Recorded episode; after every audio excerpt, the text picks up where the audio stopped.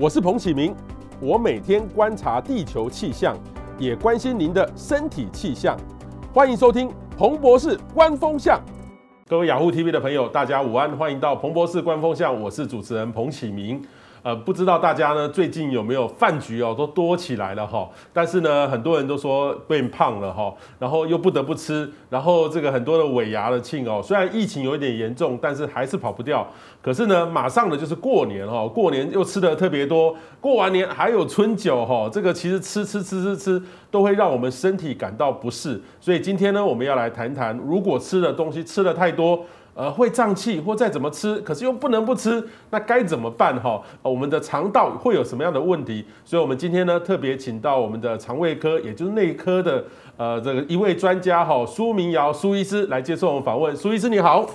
彭博士好，各位观众大家好。好，我们来看一下苏医师的简历哈，他现在是新北市立哈。土城医院的内科部的部长哈，这个是市立医院还是长庚医院经营的医院？这个是 BOT 的医院 ，BOT 的医院哈，在土城对不对？新北市的土城，这是一个新的医院对不对？全新的医院，去年4月开幕到现在，哇，那很新在台湾可能是数1数2新的医院哈。这个是新的医院哈，那我们的苏明尧苏医师呢，他本身就是所谓的。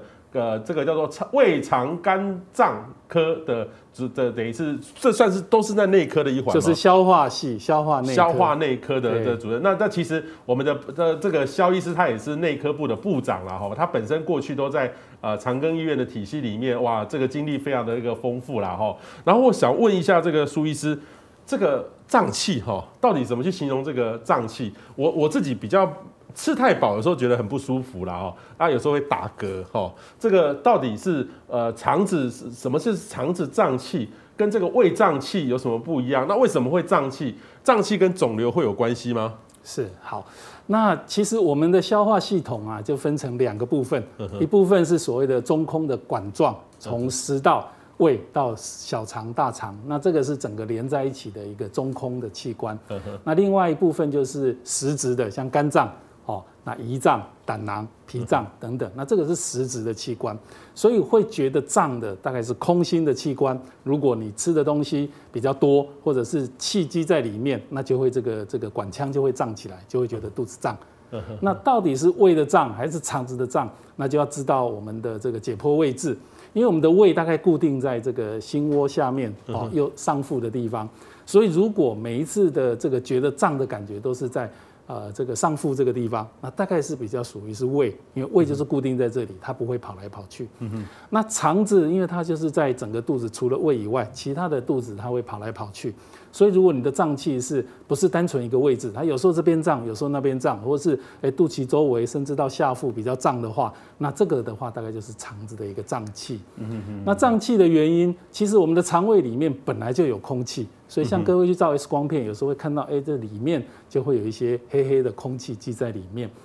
那只是说真正的胀气就是它的气，要么就是局部积的比较多，或者是说，它不通了，一整段的肠子胀起来。因为我们正常的肠胃它会蠕动收缩，所以气很少会集中在一个地方。如果说一个地方集中，或是胀的特别的那个大，那这样的话就是在病人就会有胀气的感觉。那胀气的原因当然就是气多的关系嘛。那气从哪里来？第一个的话就是我们在吃东西。或者是讲话或者是说喝水啦等等，这个嘴巴在吃东西在讲话，或者是甚至呼吸那这时候有一些空气就会经由不只是在肺部里面，它也会到我们的肠胃里面去，所以一部分是吃进来的一个空气连着食物的空气，那有一部分呢是肠子里面我们的食物消化以后，那这消化的这些后面的物质，它就会产生一些空气所以它的这个产气本来正常就会有气，只是如果你吃的食物产气的食物特别多或者是说有时候鼻塞啦或者是常常用嘴巴呼吸，那这种吞进去的气比较多，那相对的胀气的感觉就会比较明显。那或者是刚刚主持人讲的，会不会跟肿瘤有关？那如果我们的肠胃里面真的有长东西，那相对的就像下水道不通了，管子有东西卡在里面，那气积不下去的，就会胀起来，上游的肠胃就会胀起来。嗯，所以还是不能100%排除会不会有肿瘤的可能哦。不过还好的是，因为肿瘤它是一定是慢慢长、慢慢大哦，所以如果你的症状是持续很久，那同时呢越来越严重哦，比方这个胀的情形越来越严重，刚开始排便可能还有，只是比较多天或是比较少。那慢慢，时间越拉越长，或是排的便越来越少，肚子越来越胀，那这种的话就不能排除肿瘤的可能了。OK， 所以这些大概是胀气的原因。那胀气是不是一定要吃很多才会比较容易？要是肚子吃的比较少，饿的就比较不会胀气。这个不一定，因为胀气有时候是跟肠胃里面本身的一些疾病。或者是说，它的消化的功能有关系，或者是吃的食物种类也有关系。那有一些食物呢，相对的就是我们可能消化比较不会那么完全，它残存的物质比较多。那我们的肠道里面的细菌啊，就比较利用这些残渣来做一个消化的一个营养啊，所以这些细菌就比较容易产气啊。所以我们所谓的好菌、坏菌。那有时候是跟这个产气的多寡也有关系，所以坏菌多的话，那相对的，就算你吃少，但是只要菌多，那还是有可能会产气。那或者是刚刚讲的，你的肠子里面有一些疾病啊，比方说发炎啦，或者是这个胆结石啦，消化比较不好，那气相对的也会比较多。那我苏医师，其实我自己本身没有胀气过，但是我也不知道什么叫胀气。就是我没有这样体验，它会长什么样子？会对我们马上身体会有什么危害吗？比较简单的想法就是大家想气球，气球，我们假设没有吹气哦，就是扁扁的哦。那你慢慢吹气以后，它就会慢慢变大哦，就好像我们的胃就是一个气球一样啊。所以有的人像有一些节目所谓的大胃王，他一次可以吃很多，那一种的话就是他可能长期的训练，把他的胃撑得比较大。所以它可以一次胃的容量就比较大。那如果说平常我们没有这样训练的人，那你一次吃的稍微超过你的量，或者是说气比较多，那相对的就好像气球超过它的范围，就会有这种胀的感觉。所以这种就是胀，有一些是吃的比较饱的饱足的这个胀啊，有一些是气比较多，那气就会排出来，要么就是从上面。就嗝气出来，或是从下面的话，有时候就会放屁放比较多，所以这个是胀气的这个原因跟由来跟它的感觉。OK， 所以这个胀气就是吃太饱的感觉，但是我们过年期间其实中午吃晚上吃，又要应酬这样吃，其实也不得不吃。虽然说大家现在习惯不会逼别人吃了嘛，但是还是有时候难免会过量啦，所以过量就容易有胀气的感觉。可是我们以前吃太饱了，我去走一走路。可能慢慢就会好了，1-2个小时消化就过去了。但是有没有很严重的这种胀气，会让你很不舒服的？如果这个气或者是我们吃的食物都没有办法消化最简单的例子就是说，真的有的人喝酒那喝的一下比较多量，那再加上吃的这些食物，那有的呢就会积在这个胃里面，因为它造成一个急性的胃发炎。那就好像我们一个伤口发炎了以后，这些组织会比较肿嘛，所以胃发炎以后，这些组织会比较肿起来。相对的，你胃里面的食物要流到12小肠里面去就比较慢，就会积在胃里面。那积在里面，再加上它又发炎，你就会觉得不舒服。有的人就是整个吃完，可能隔天起来还是很不舒服，甚至要把它吐掉以后让它空了才会觉得比较舒服所以这个胀基本上。大部分如果没有到发炎的阶段，或者是没有到说完全真的阻塞因为有时候吃的东西吃的太急太快，没有消化它变成一团的食物，或是比较硬的东西没有消化，那卡在那个胃的出口的地方，或是小肠比较细的地方，那塞住了以后整个就不通那样的话就很严重，因为再怎么吃它就卡在那个地方，而且会一直吐出来，或是一喝水就吐出来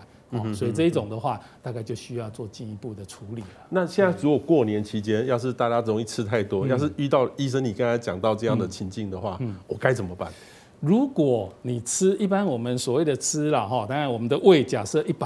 它的容量100来计算。哦，那为了养生，像我们胃肠科医师有时候会建议大家所谓的少量多餐哦，比方吃到7分饱、8分饱哦，那不要真正满起来，因为吃到满了以后，第一个容易胃食道逆流哦，因为你满了嘛，哎，稍微一动，哎，一晃它可能就逆流上来，哦，就会酸啊，或者食物啦，就会逆流上来。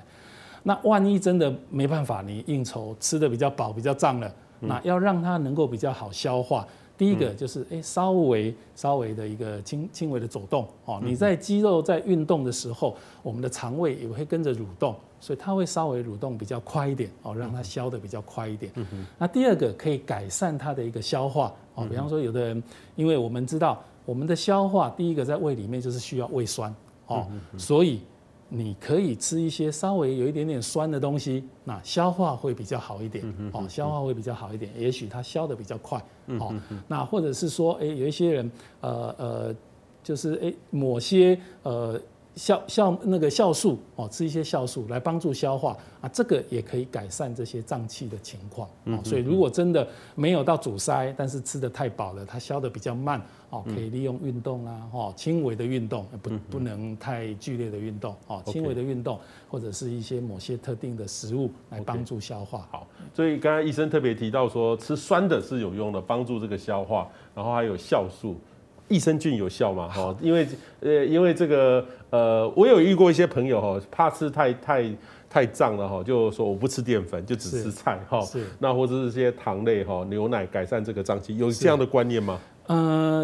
淀粉类相对的哦，会比较容易胀气哦，淀粉类比较容易饱，吃得饱的感觉，比较饱足感，然后比较容易胀的感觉哦啊，所以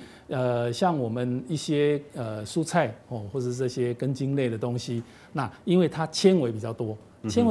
相对的我们在体内啊，它比较通过的这个肠胃的时间会比较快，比较不会积在里面哦，所以有一些人排便比较不顺的，那可能吃这些纤维高纤的东西会促进他的排便哦，就是让它刺激他的肠胃蠕动比较快速一点哦，所以纤维是有帮忙的。那至于益生菌的话，那就要讨论到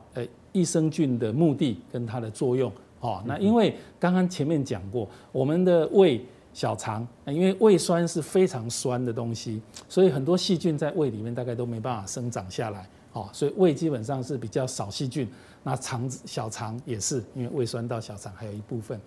那但是到末端的小肠到大肠的部分，那因为都已经到废物，所以我们的大肠里面细菌是非常多的哦，甚至现在我们知道这个体内的这个肠道的细菌的数目，甚至比我们人的一个细胞的数目还多，是，所以这个肠道里面的细菌啊，它是一个像是一个微生态一样，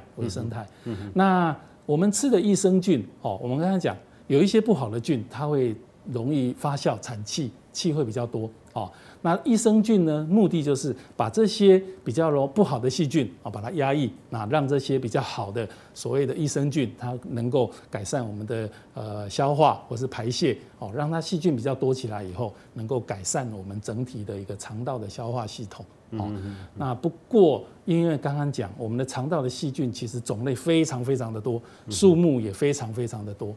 所以吃进去的益生菌啊，就好像一滴水丢到大海里面一样，所以其实它的量，菌数其实都是非常非常的少啦，那但是多多少少它是有一点辅助的帮忙，所以如果真的完全消化或蠕动不好，那你光靠吃益生菌可能帮助就比较不是那么大。但是如果只是轻微的，比方说它偶尔吃的比较多一点哦啊，或者是偶尔比较胀，那补充一点益生菌，可能对这样的病人帮助会比较大。OK， 所以等于是说，减少吃淀粉是没有问题，对不对？然后糖类的话呢，也是有。糖类一样，就像我们有一些因为淀粉在我们体内啊，它代谢以后就是变成糖分啦。哦，那你直接吃糖也是一样。那这些糖分的东西呢，第一个它会刺激我们的一个胃酸的分泌。哦，那胃酸多了以后，容易造成一些胃发炎。哦，那让你的这些消化比较差，甚至会造成一些胃食道逆流的情况。哦，所以如果说有这种常常有逆流的症状的病人，就要尽量避免吃甜食啦。哈，那所以如果说真的平常肠胃比较状况比较不好，那你这些比较甜的食物哦，或是糖，那可能就要尽量避免一点。嗯哼，好。另外一个呢，就是有时候常常听到这个肠子、肚子痛叫肠绞，就是等于是肠子绞在一起。我听到有人说到，那它这个跟拉肚子一样哈，是肠燥症吗？这个好几个名词在这个地方，应该是肠绞症还是肠燥症？那我们来讲这几个名词。第一个的话，因为肠子刚刚讲它是一个管状的东西哦，那在肚子里面是绕来绕去、上上下下。那为什么我们吃的东西，甚至你倒立或是躺着哦，吃的东西还是可以会往下走？对，靠的就是我们肠子的一个收缩。那这个收缩是非常协调的哦，就好像在这个灌香肠一样，好像慢慢挤往前挤，所以不管你怎么样的姿势，它都是往一定的方向往前动。那这个蠕动的收缩呢，如果它某些原因，比方说发炎了哦，或者是受到刺激，那蠕动变得比较用力、比较快，那这时候就会觉得好像在绞痛。哦，绞动，那因为肠子收缩太用力了，或是收缩太快了，哦，所以肠子的绞痛，这个是代表肠胃它的一个急剧收缩，收缩的速度或是收缩的张力比较大，啊，这个叫肠绞痛。那刚刚主持人讲的这个所谓的肠燥症，哦，大肠急躁症，那这个肠燥症就是一个比较专有的名词，它的定义是这样子，就是说我们如果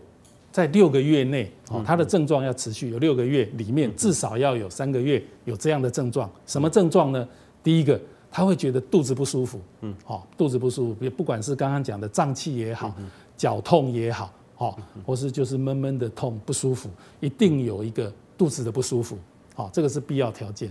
再来合并有你的排便的改变。排便改变包括次数改变，比方说，本来正常1天1次，它变成1天3次，或者是3天1次，这个都算是次数的改变，或者是大便的形状改变，比方说，正常是条状，它变成是吸水，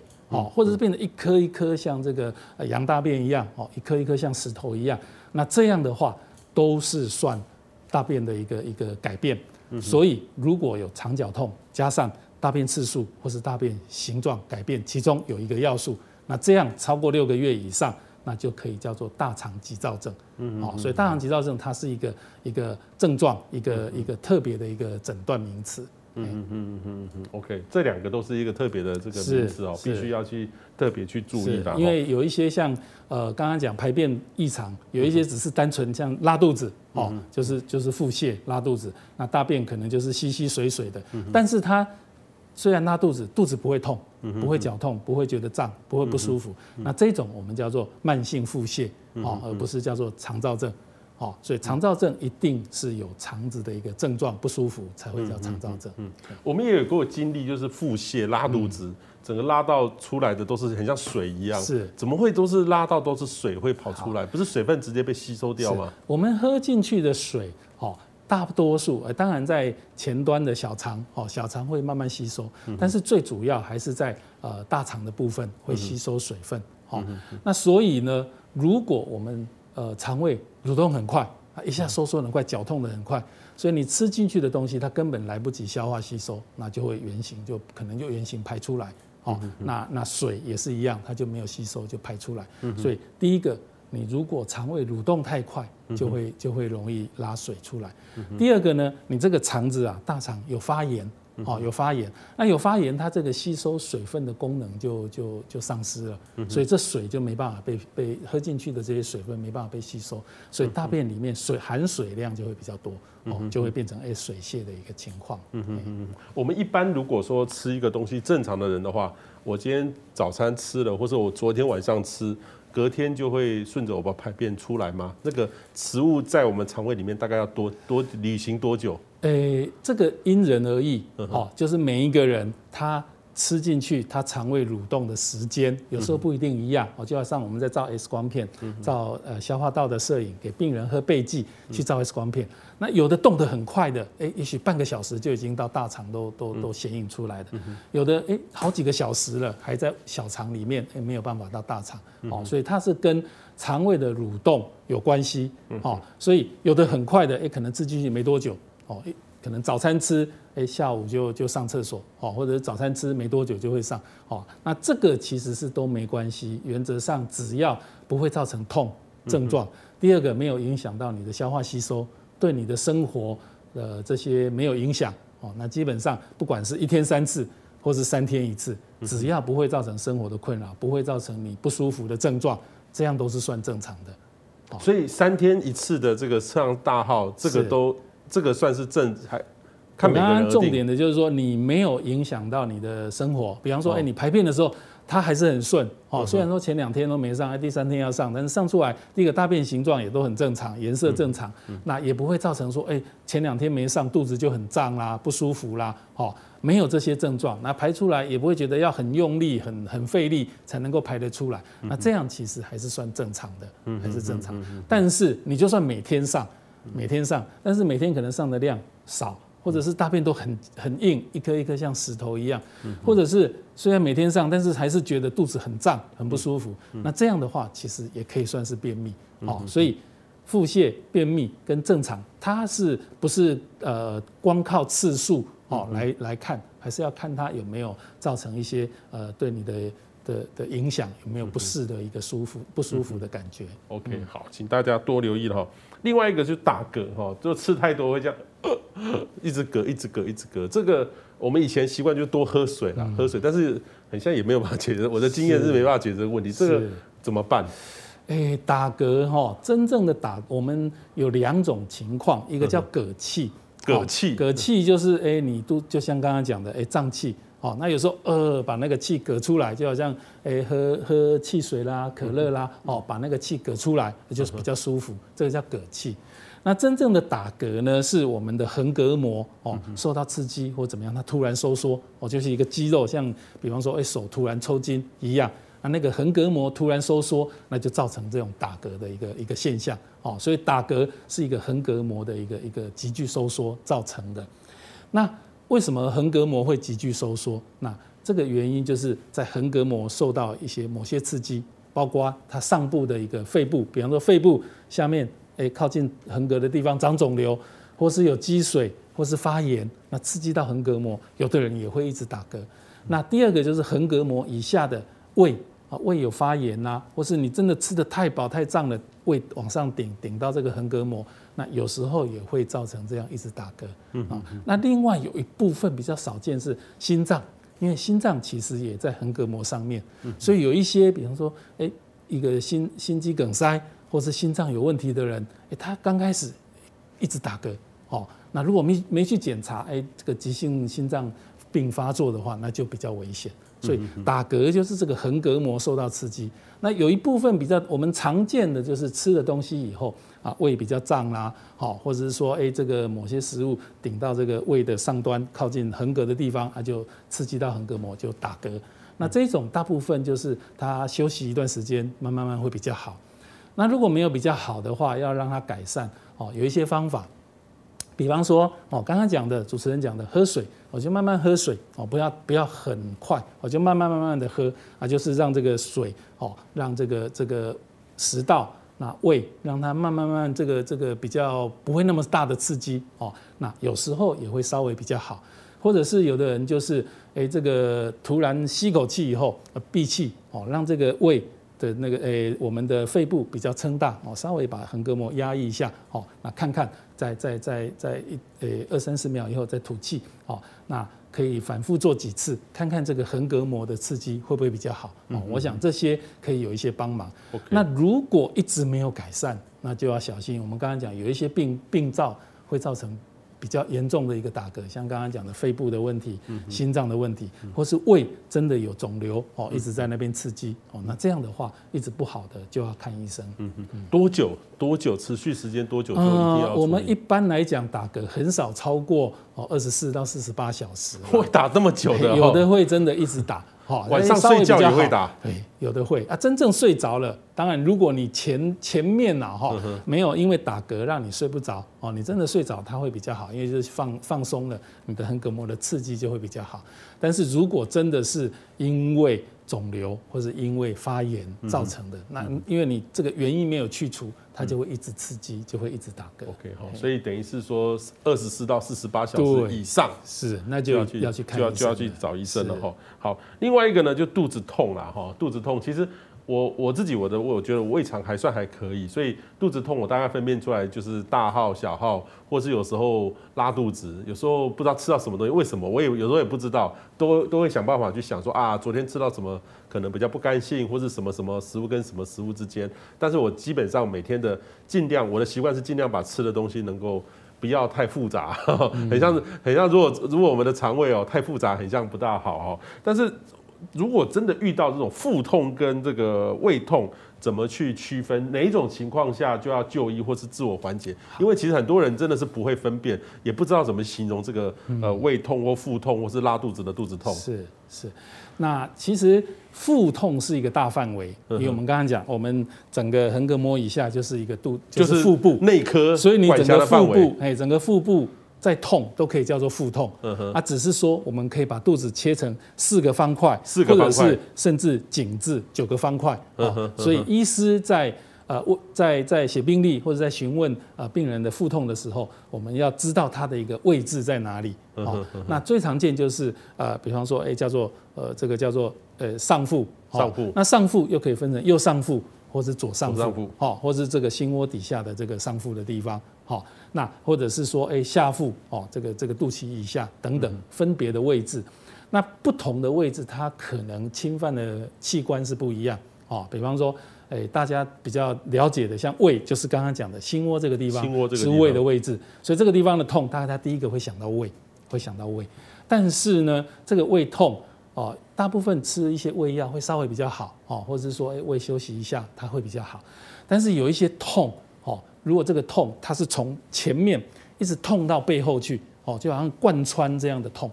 或者这个痛到非常厉害哦，让你就是连坐不直。 你要稍微弯着腰哦，这样会比较舒服，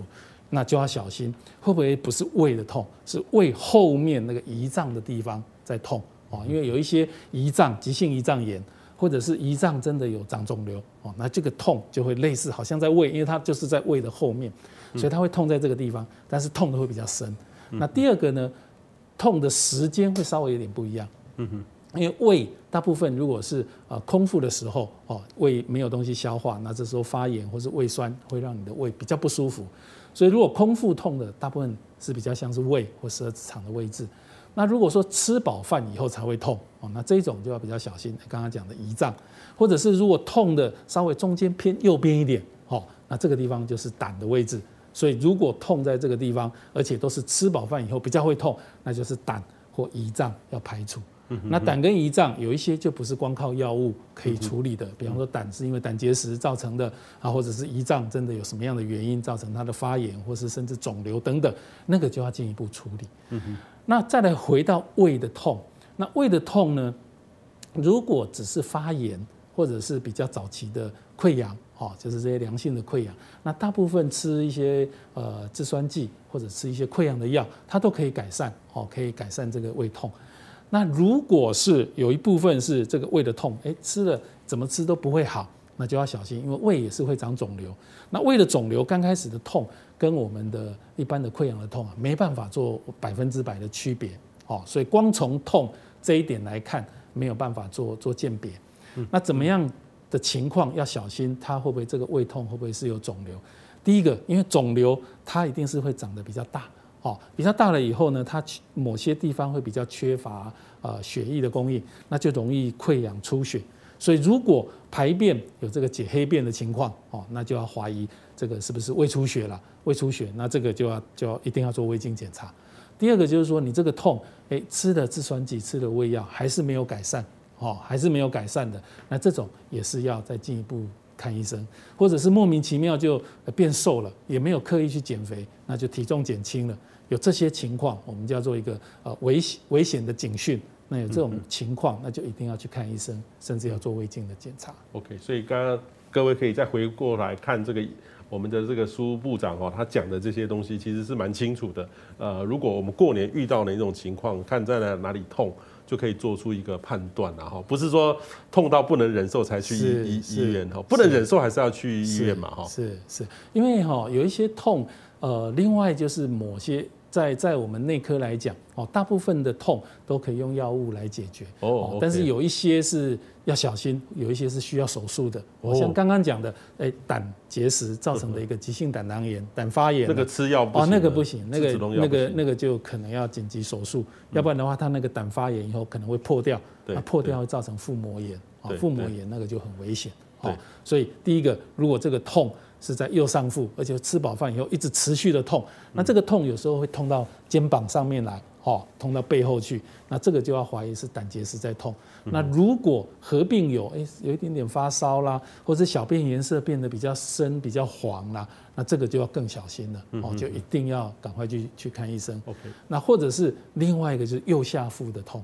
右下腹的痛，对，盲肠嘛。如果说这个盲肠的痛，当然盲肠是在右下腹，不过有时候盲肠炎一开始的痛，它不会痛在右下腹，它会痛在肚脐周围，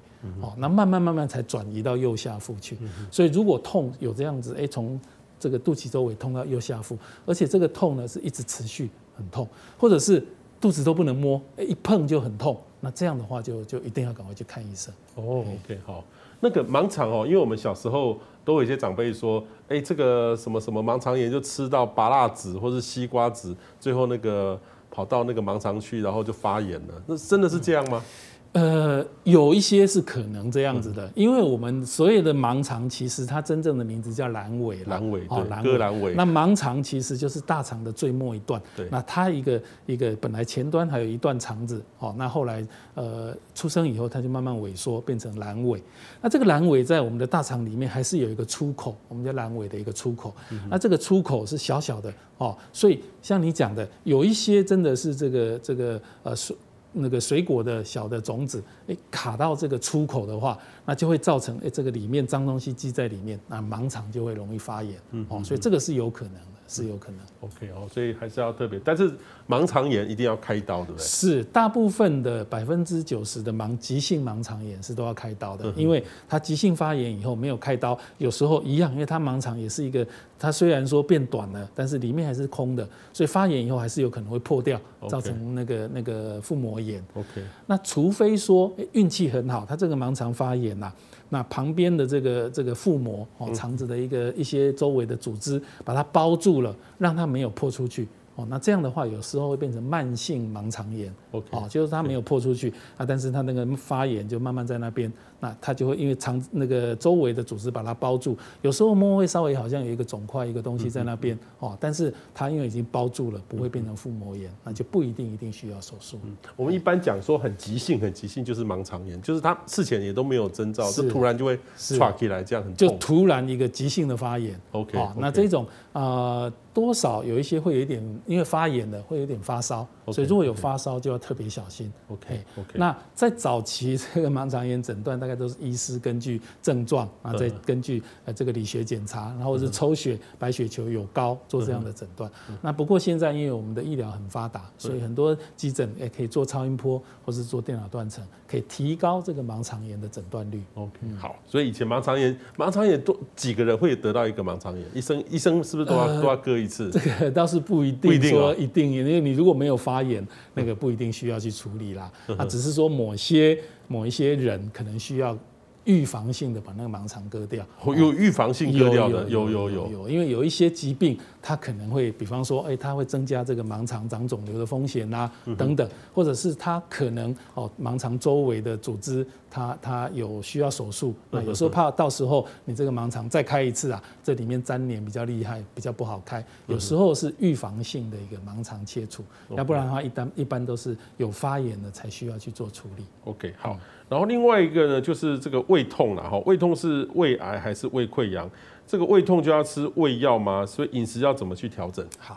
那我想我们一般人多多少少曾经经历过胃痛啦，胃痛。那尤其是就是比方说该吃饭了，但是没有时间吃哦，或者是说这个吃的比较多哦，这个都会造成胃痛。那胃痛跟这个溃疡跟胃癌，我刚刚其实前面有稍微提过哦，他们的症状有时候很类似哦，就是上腹这个胃这个地方会痛不舒服，那饿的时候痛，吃饱了它不消化也会觉得胀哦，所以这个都有可能是胃溃疡或是胃癌。那这个痛如果是平常都很好，偶尔才发生一次哦，比方说偶尔是饿了。饿比较久，饿过头了啊，稍微有一点胃不舒服。有一些可能你下一餐吃比较一些不要吃太刺激的东西哦，那它慢慢就会自己好了。所以不是一定胃痛了就要马上吃胃药，但是如果是长期的哦，它常常发作，常常痛，那这种的话可能就需要治疗，因为它可能有一些慢性的胃炎，或是真的已经有胃溃疡的产生了，那这个就要吃药，它这个黏膜才可以恢复正常。那胃溃疡跟胃癌。光从胃痛很难判断，但是呢，就是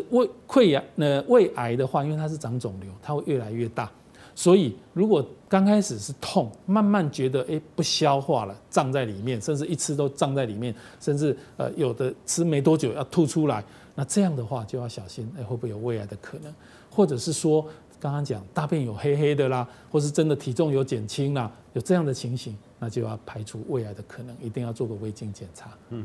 那饮食上呢？因为我有之前看过一个故事，就是说吃辣。那我也听过访问过问一些这个肠胃科的医师，他说最好不要吃辣，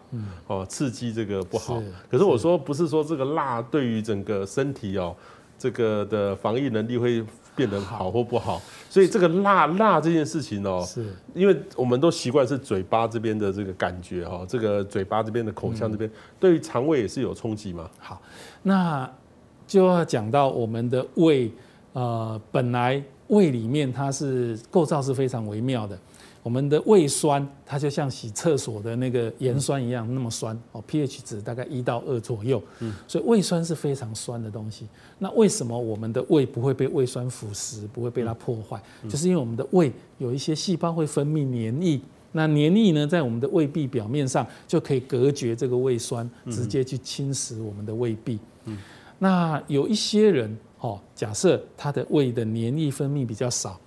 或者是说他胃真的是胃酸多的量比这个黏液还多，那相对的胃壁的保护就会不够了，那就会造成一些胃的发炎或是溃疡。那吃这些刺激性的东西，像辣的东西也好，或是甜的东西，或是酸的东西，那这些东西呢，基本上对我们的黏膜都是一个刺激，就好像你吃东西，我们的口腔也是一种黏膜，跟胃壁一样，只是口腔比较没有那么多胃的这个黏液在上面。那我们吃酸的、吃辣的，口腔会痛，会不舒服。那其实胃也是一样，如果你胃的保护不够。黏液少，那你的胃壁就会受到这些刺激性的食物的侵蚀。那如果你的胃壁保护是足够的，胃本身的保护是够的，那自然就不会有这样的情形。所以虽然都是吃辣，那有一些人怎么吃都没事，他的胃保护是很好的，没问题。有一些人吃一点点酸或是吃一点点辣，那胃就会受不了。这个是跟个人的这个胃壁的一个保护有关系。OK， 跟个人胃壁的保护有关系哈。好，接下来。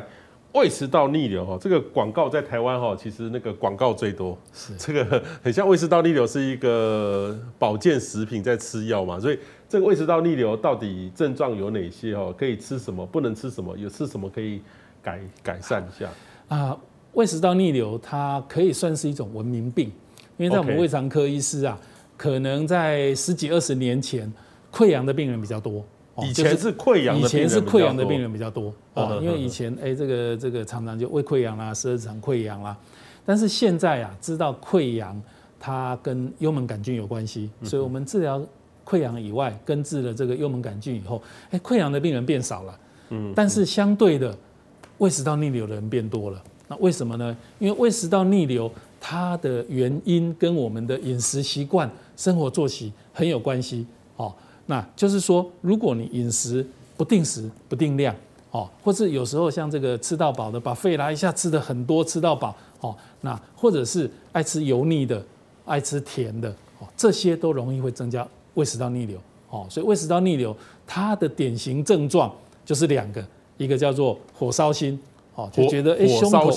胸口这个地方灼热感，好像一把火在烧一样，哦，火烧心。第2个就是胃酸逆流上来，有嘴巴里面有这些酸酸的胃酸出来，哦，这两个症状如果有这两个症状，那就可以确定是胃食道逆流。那除了这个以外，还有一些非典型的症状，哦，比方说刚刚讲的会嗝气，气容易嗝出来，或者是有的人就觉得胸闷、胸痛这种不典型的胸痛，那有时候会跟心脏的问题会容易搞混，或者是有的人莫名其妙常常喉咙发炎，常常声音沙哑。或者是这个牙齿靠近舌里面的牙面容易蛀牙，哦，那这种也是一种非典型的一个胃食道逆流的一个表现，哦，那要怎么样来改善我们的胃食道逆流？我们前面讲，它跟你的这个饮食习惯很有关系，吃得太饱、吃得太急、太快或太甜、太油腻，所以就是吃东西不要一下吃得很快很急，哦，大家慢慢吃。第二个，也不要吃到10分饱，你大概7分饱、8分饱就 OK。那或者是不要吃一下空腹的时候吃太甜的东西，哦，或是太油腻的东西，因为这些都会增加这个胃酸的分泌，容易胃食道逆流。那再来就是吃饱饭以后，因为那时候胃正在分泌胃酸消化，不要马上去躺着，哦，所以有一些人喜欢吃宵夜。哦，吃完宵夜就去睡觉，那这时候隔天早上起来，常常会觉得胸口不舒服，或是嘴巴里面酸酸苦苦的。哦，这个大概就是因为吃饱了以后就去躺着。那我们坐着的时候，胃是在下面，食道上面，所以它的逆流是有一个重力的一个作用。那你躺下来以后，它就变平的啦，所以胃酸就更容易逆流上来。所以吃饱饭大概1个半小时内，不要马上去躺着。那也可以改善这个胃食道逆流的情形。我有一次一个经验就是说。吃完饭之后跑去泡汤，哇，好不舒服哦！这个是对肠胃不好，对不对？刚刚主持人有提到说吃辣的哦，对身体会好，因为吃辣的东西，它这些辣的东西会让我们的血管扩张，对，哦，血管扩张，你会觉得手脚比较不会那么怕冷，哦，会让你这个发汗哦，容易血管扩张会有这样的一个作用。那我们吃饱饭以后。大部分的血液，身体的血液会集中在我们的肠胃，在肚子里面，因为要来帮助消化，然后吸收，把这些营养吸收，送到肝脏去储存，送到身体其他部分去利用。那但是呢，我们吃饱饭以后，它还在消化吸收的时候，你就去泡汤。那泡汤一样，它会因为温度比较高，所以我们的血管会扩张，所以你的血液啊就会积在我们的体表，会积在体表。那这时候你的肠胃的血就不够了。那肠胃的血不够，就会让你的消化吸收不好，就容易有一些胀啊、不舒服的一个感觉。OK， 所以等于是吃完饭多久，这个可以去洗澡，或是去睡觉，或是去走路。是，医生有没有建议？因为我们的胃排空，哦，你像喝水，喝水很快，可能喝下去。哦，经过5分钟、10分钟，这个喝进去的水就排到肠子里面了。哦，如果是正常的胃啦，哦，那你如果是吃饭哦，这些淀粉，那也许哦20分钟、30分钟。那如果是蛋白质比较多的，或者是有这些比较油脂比较多的，那可能有的甚至要1个小时到1个半小时，它才会排空到肠子里面。哦，所以一般是建议啦，哈，你至少吃完饭以后1个小时到1个半小时，不要去躺着，不要做剧烈的运动哦，或者是去泡汤等等啊，这样的话才不会影响到你的肠胃。OK， 好，等于是1个到1个半小时啦，哈，来做一下哈。那我看网友的问题哦，就是说，他说喉咙卡异物感哈，喉咙卡异物感。卡也是胃食道逆流吗？或是说有人说平常不咳嗽，偶尔会咳一下，听说也是胃食道逆流，其实就是莫名其妙会咳。好，那当然，这些都我刚刚讲的这个所谓的非典型症状，哦，它就是一些不是食道内的症状，哦，所以不是火烧心，不是胃酸上来啊。但是因为他睡觉或是躺着的时候，因为胃酸上来到喉咙，所以造成一些慢性的咽喉炎，所以就会感觉喉咙一直有异物感觉，哦，这个是有可能。好，所以如果喉咙有异物感，但是耳鼻喉科看了你的喉咙并没有什么问题，扁桃腺也没有肿，那这种有时候就要怀疑是不是胃食道逆流。那至于刚刚还有讲到就是胃食道逆流，它其实它跟那个咳嗽有关。咳嗽的话，哈，当然我们第一个咳嗽是气管造成的啦，对，所以第一个还是会想说是不是肺部的问题。对对对。那但是胃食道逆流，那有一些不只是造成喉咙发炎，有一些会造成一些气管的发炎，所以不只是咳嗽，有一些会有这种气喘的可能。但是这种都是跟胃食道逆流相关的，所以基本上都是你要么就是躺平起来以后，或者是吃的比较饱以后，那所以如果都是早上你吃完宵夜早上起来会咳嗽。哦，那这样的话，如果时间点很配合，那都是比较像是胃食道逆流。那如果偶尔咳一两声，那时候有时候就不一定了哦，也许只是喉咙比较敏感哦，或者是肺部的问题，那个就要另外去检查。好，那我们刚才讲过胀气，那胀气跟胃食道逆流这个两个会有关联吗？好，那再回到胀气哈，因为胀气的原因前面讲过，就是你跟这个气太多。不管是吃进去的也好，或者是消化以后产生的气也好，造成的这个气比较多，就会造成胀气。那胃食道逆流跟胀气有什么关系？一般来讲，如果说我们的肚子比较容易胀气，代表我们的腹压比较大，就好像一个气球，我们旁边用一个带子把它绑起来，那让它没有办法往外扩，就是这个已经肚子。气积在里面了，那这时候呢，我们吃的东西要往下消就比较不容易，就比较容易往上冲上来。所以如果常常胀气的人，因为他这个胃常常会顶着，所以胃食道逆流的发生率可能是会比正常消化的人是要多一点。OK 好。那我好奇的是说，如果这样的话，重力这样，那太空人呢，在太空吃饭的话。还应该这个问题就比较容易发生。因为我们正常的生理组织，胃跟食道有一个叫做喷门，所以我们倒立，你吃东西，它还是会到胃，它并不会积在食道或是喉咙这个地方。所以如果生理结构是正常的，那就算你倒立吃，或是在太空无重力的状态，我们自己的食道还是会收缩，往下挤下去。那除非说它的喷门比较松弛了，关不紧了那这一种，或者是真的它一下子这个食物吃太多了，那才会逆流上来。OK， 好。那接下来呢，我们谈到这个腹泻跟拉肚子了，因为有时候这个拉肚子这个很蛮麻烦的。就是我印象我自己最深刻的意思就是说我有一次在国外这个在荷兰。不知道吃到一个汤，不知道什么汤，我觉得那个怀疑它很不干净。结果我在回来的时候一直想要找厕所，但是在欧洲厕所不是那么容易找的很多公共地方没有厕所给你上。然后哇，这个基本上有一个我们台湾有一个名字叫剉賽就是我终于体会什么叫剉賽。哇，这等于是差一点的，等于是基本上快要拉到这个裤子里面去了这个腹泻等于拉肚子嘛？如果一直拉肚子，可以吃什么？喝电解质有效吗？好，那。腹泻跟拉肚子其实是一个比较学术的名称，或是一个我们比较通俗的一个说法啦。它基本上就是一样的东西啦。那为什么会腹泻？就是我们讲的，你只要肠子或是这个消化不好，吸收没办法，水分吸收不了，或者是吃到一些刺激性的包括可能是有一些毒素的也好，或者是有细菌也好，那造成你的肠胃发炎，一直收缩，那就会绞痛，然后就会排便。那这种的话，因为我们的拉肚子有一些就是一直水泄的很严重，那我们拉出来的这些粪便里面其实有一些当然是我们没有消化吸收的营养。另外一个就是因为在吸收水分当中，有一些电解质也会被排掉，所以如果长期的腹泻，电解质有时候会缺乏，像尤其是钾离子会缺乏，所以有一些人腹泻久了以后，肌肉会无力，就是因为缺乏钾离子甚至会觉得喘，然后心跳比较没力等等。所以如果腹泻真的时间比较久，超过2天3天以上那要么就是要去吊点滴，补充一些盐分、电解质水分，那要不然的话，你补充一些电解水等等，这个大概可以多少有点补充但是这个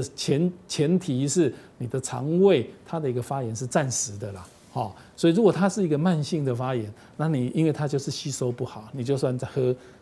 光要从这个肠胃道吸收，它可能吸收不好。那如果是真的慢性的，有的真的甚至没有根本解决它肠胃发炎之前，有时候就需要靠点滴直接打到血液里面去补充。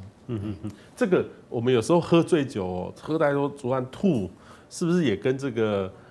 腹泻是一样的道理，一个是从这边出来，一个从下面下去，是就是说我们吃进去的，只是说你这个吐的东西啦，哈，是跟这个胃酸混合，有一些还会有原型的食物。哦啊，但是到腹泻的话，因为到肠子里面去，大概都已经比较消化，该消化的消化了，比较一些不是看不出食物的渣，除非说它蠕动很快。哦，那基本上都是我们肠胃道里面的吃进去的东西啦。所以其实是就像刚刚主持人讲的，一个是往上，一个是往下。哦，就像胀气，往上就是嗝气嘛，往下就是排屁一样。但是我们有时候会觉得说，这个最近吃太多，我吃点腹泻的药，然后拉一拉，对我们肠道或是清清肠道是比较好。可是我觉得这个理由怪怪的哈。然后另外一个是，我们去做健康检查，为了要照胃镜，叫你吃腹泻药，哇，那天一直拉。所以这个吃这种腹泻药到底对身体好还是不好？当然就是说有时候检查那是一定要的。是。那这个。有的人不只是说觉得要清宿便，或者是他想要瘦身，那有的时候会吃一些这种泻药，想要把它排掉。那因为这种泻药的成分多多少少就是会有点刺激我们肠胃，让它蠕动，或是刺激让它动快一点，不会吸收，或是让它水分吸收比较少一点，那这时候就比较容易排泄。那因为这种刺激呢，刚开始可能没有什么问题。如果长期使用或是慢性使用，那长受刺激以后，有时候会弹性疲乏，所以你的肠胃就会变成说，它本来你给它，比方说1分的力量，它就会刺激蠕动，那久了以后，它可能要2分、3分，慢慢你会觉得药效越来越差，就跟安眠药一样。对，它会有产生一些刺激，就是变成一个药效会慢慢递减的一个效果啦。那所以如果它是不需要长期使用的啦，偶尔是还好。所以对于泻药来讲，当然真的排便不顺的人，那一种我们当然是要让它调整。不过那一种也是我们会尽量要选择一些像纤维素啦等等比较天然的，比较不是化学合成的。啊，真的很严重的没办法，在治疗阶段可能要比较加强。那等到改善了以后，再慢慢调整下来。那清肠的这个泻药，那目前大概有几种。一种是比较聚分子的一个药粉，那加2000 CC 的药水去喝，那这种的话，它在体内是不会吸收，就是因为它这种聚分子会把水分拉住，那这时候它就好像洗肠一样，你喝2000，它排出来会有2000甚至更多一点，把这个肠子洗干净，那它的缺点就是一次要喝比较多啦，所以有一些人没办法喝得下那么多，或者是短时间内能够喝那么多啊。第二个的就是有的人如果是真的肠子有阻塞，前面讲的肿瘤啦，或是什么样的原因去阻塞住的啊，吃这么多的水，它有时候会积在那个地方，有时候那肠子收缩会造成一个穿孔的风险。所以这个是这个清肠药的风险。那另外一种清肠药是含有一个钠离子的清肠药，那这种的话，因为它是一个比较高浓度的一个电解质，所以有时候拉了以后会造成有一些人或肾功能不好的，或是年纪比较大的，有时候会造成一些电解质短暂的一个失衡，所以那一种针对肾功能不好的或者是老年人就不适合使用这种高钠的一个清肠药物。OK， 好，接下来呢谈一个就是便秘哦，吃太多也会很像会便秘哦，等于是说我有时候最害怕是说，有时候外面出国出差，每天都换另外一个地方，我的生理呢，没有办法去很习惯哈，就会造成说，容易有便秘。那我如果我要解决这个问题，大概就是要运动啦，我都是走路啊或各方面。要是我没有办法做，跟我日常生活习惯一样，运动有没有办法有助于这个排便？那如果常便秘的话，要吃什么？好，那。便秘我们前面讲的啦，就是说你肠胃蠕动太慢了，就动得比较慢，所以水分吸得比较多，所以大便比较干比较硬，就上厕所的时候要很用力，很不容易排得出来，那这个叫便秘。那所以呢，第一个就是要想办法让你的肠胃不要那么干，所以多喝水是有帮忙的。那第二个就是让你的肠胃要能够动得比较快一点，所以就是偶尔散散步、走走路、爬爬楼梯，你的脚的肌肉在动的时候，会刺激你的肠子跟着一起动哦，所以运动对肠子的蠕动也有帮忙。那再来的话就是食物哦，某些食物可以让我们的这个废物比较能够吸水量比较多哦，像那个纤维。哦，所以蔬菜啦、水果，尤其是纤维比较多的哦，那有时候可以促进一个排便的一个情况。那或者是传统有一些人说吃香蕉，哦，那吃香蕉有时候因为它里面其实纤维也是很丰富，也可以促进我们的一个排便。是 OK。那问题是说有时候这个排便哈，这个等于是说运动其实是有助于排便是没有问题，但是有时候就是说。这个都打乱了怎么办？就是说，有时候刚才医生有特别提到说，有时候看你而定，就是说也没有一个固定的排便的方式，你自己习惯就好。可是有些人就是很不习惯，就是想大就大这样，这样也好吗？还是说养成习惯，每天，例如说早上的上班之前，或是出门之前，吃完早餐之前就有一个很好的排便。对，因为我们的身体有一个自然的一个生理时钟，哦，那这个生理时钟其实就是我们的自律神经在控制，包括你的心跳、血压，那你的胃酸分泌、你的肠胃的蠕动等等，哦，这个都是自律神经在控制。那这个生理时钟如果能够让它维持比较恒定。那对我们的身体来讲，它的一个损耗是比较低的。意思就是说，可以减少它的一个损耗，让它不会太容易出状况。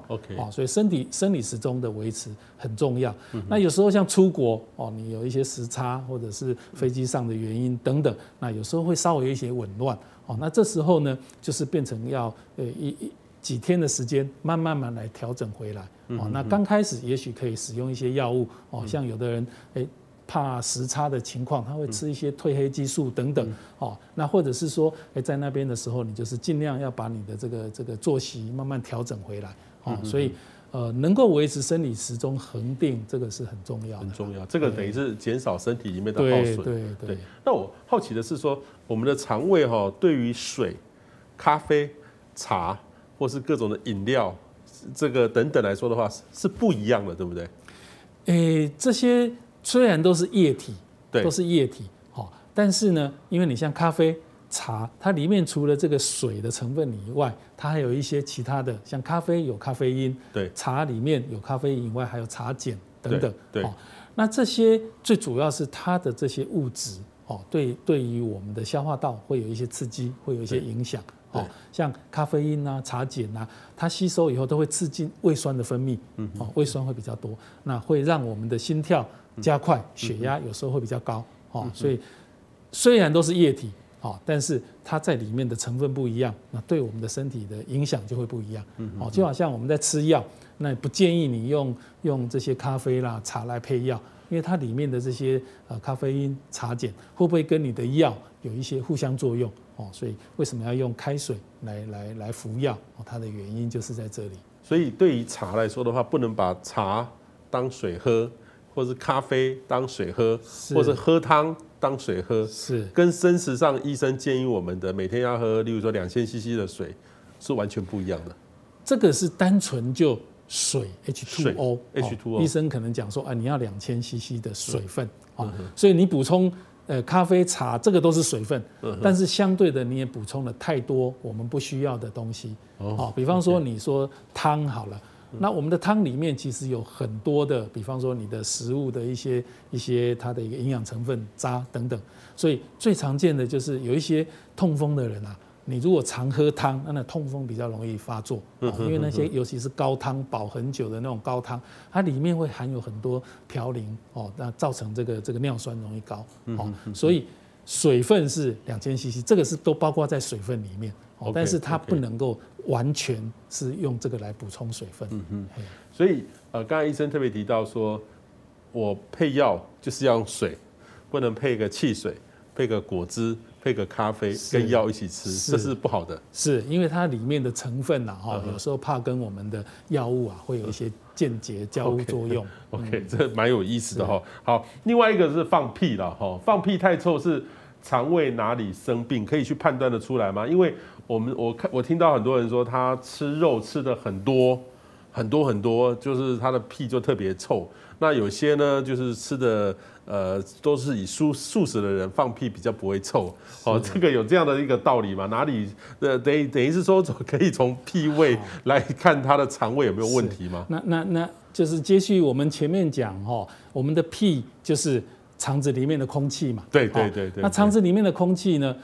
胃的当然有可能是我们吃进去的啦，等等这些空气了哈，但是肠子的大部分就是已经消化到肠道，然后一些废物，那经过肠子里面的细菌去利用以后产生的气。产生的气，那有一部分当然是前面我们吞进去的空气啦，到肠子里面去。对，所以如果呢这些肠道的细菌它所消耗的产气的这个空气的这些气体，如果是比较没有含有一些氮的，好像所谓的氮，就像比方说我们的那个肥料，我们的施肥啦，好，那这个里面就是因为含有氮，所以会有一些比较不好的气味。所以如果含有氮的，哦，或者是其他像硫的，哦，硫磺等等，这些就气味会比较不好。那如果没有这些，那相对的就会比较好一点。那所以如果说有一些像我们吃肉吃的比较多，那因为里面很多蛋白质，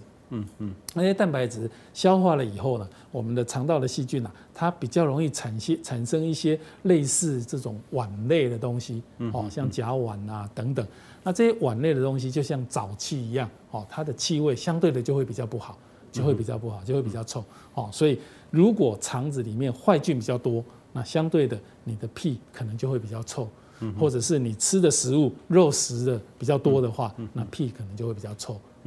那如果你的肠子里面有其他的原因，比方说有发炎了，有肿瘤了，那发炎肿瘤的组织就好像我们有一个伤口啊，伤口发炎啊，有时候那个味道就会比较不好，因为有细菌在里面，味道就会比较不好。一样，你如果肠子里面有肿瘤，或者是有发炎。那有时候你的这个放出来的屁啊，味道也会比较不一样。